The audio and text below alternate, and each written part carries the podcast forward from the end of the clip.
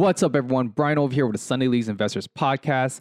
Today, I'm going to talk about the World Cup hobby boxes, essentially what my thoughts are and what you can do about them. So, you haven't been following along, the 2018 and 2014 Panini Prizm World Cup boxes has gone to insurmountable um, prices. Okay, I mean, I don't, I can't even follow them anymore because it's just so crazy. I mean, think packs are almost hitting a few. I mean, they're over a few hundred dollars. And what happened was a lot of savvy investors and savvy collectors started realizing, oh, wait, there are actually different boxes for different World Cups, right? Different trading cards. Maybe they're not Panini Prizm, but they're still made by Panini. So people started going through 2010, 2006, and even the 2002 World Cup hobby boxes. So I'm gonna go through those prices real quick. So July 2020, 2010 Panini World Cup box, it sold for $242. Now, in August 2020, um, the 2010 FIFA World Cup box is selling for $410. That's almost doubling in price. And I believe right now, as we speak, it's probably going up in price. okay, so this this this podcast might not age well, but the 2006 World Cup box, which is the first um, first uh, World Cups for Messi and Ronaldo, Cristiano Ronaldo, was selling for $269 July 2020. Now in August 2020, it's selling for $1,000. Insane. I mean, just in- insane. And 2002 World Cup box, this is more insane, I think, is it was selling for $60. Now it's selling for $300. That, that it's just incredible how these gains are. And with boxes, typically it's usually when we see it as investment period, they steadily go up, right? Because when you're investing in a hobby box, you're you're betting with two things. First thing is this: you're betting that people are gambling um, and want to open the boxes, so the the supply will dwindle down. Second thing is this: the checklist is strong, right? It has different legends or different prospects that people want to get that just too expensive to buy singles of, right? So those are the reasons why we love investing in sealed wax, but it's really important to understand is this.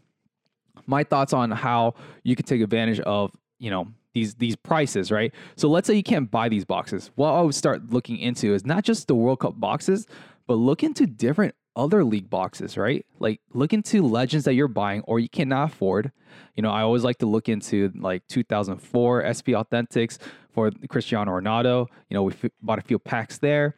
You know, those those type of things because a lot of times these prices are going to just follow the road, right? And if you look into it, I believe the, the 1976, I forget which Fleer pack it was, but it was a Fleer box or case, so for 1.8 million dollars, if I'm not mistaken. And I mean, that's it's pretty insane. So the move, if you really want to take a look at it, is investing in boxes pre 2014 or anything, right? I mean, obviously 2018 will be nice, 2014 will be nice, but it's just too expensive. But look into old boxes, vintage boxes. I'm talking 1990s, 1994, 1998. You know, if the checklist is strong. So that's the real, the biggest thing.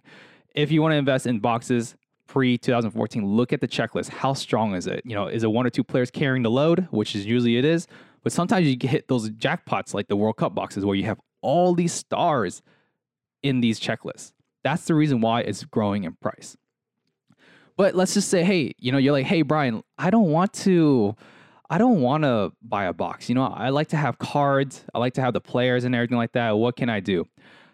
I would definitely say go for the singles because the singles have not, it's ironic actually, the single prices have not actually caught up to some of the um, World Cup hobby boxes right?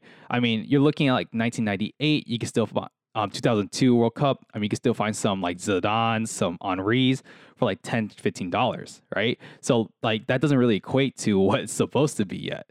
So, that's what you want to do. You want to kind of compare and kind of just like decipher what is overvalued, what's undervalued, right? I want to say these boxes are overvalued, but compared to the singles, it def- they definitely are. So that's my opinions on it. You know, I'll give you an example what, what we're doing. Um, we're buying a lot of uh, legends, singles, and everything like that. I think one thing that we like to do is we like to look at the different World Cup, World Cup um, Wikipedia. This is make it simple. you know, for us, we were never really. We, I wasn't watching the 1994 World Cup. I was one years old. But um, so what we did is we looked at 1994, 1990s, all these World Cups. Who are the standouts, right?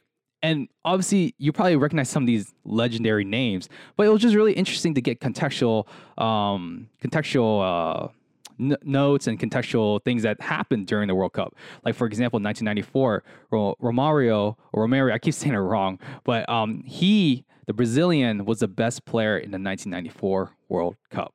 So we bought a lot of his cards for like pennies, right? Like I'm not really, but like a dollar or two with shipping. Nuts, insane right? So those are things that you can take advantage of. Look into those things. Um, those are my thoughts. Obviously, you want to do your own research. Do not follow us blindly because um, we do do our research. But at the end of the day, though, there are a lot of people listening to us. Um, but with that being said, guys, I hope this podcast helped you guys. Reach out to us on Instagram through DM. You know, we always hit up, you know, we get it always hit up there and we'll always respond. Okay.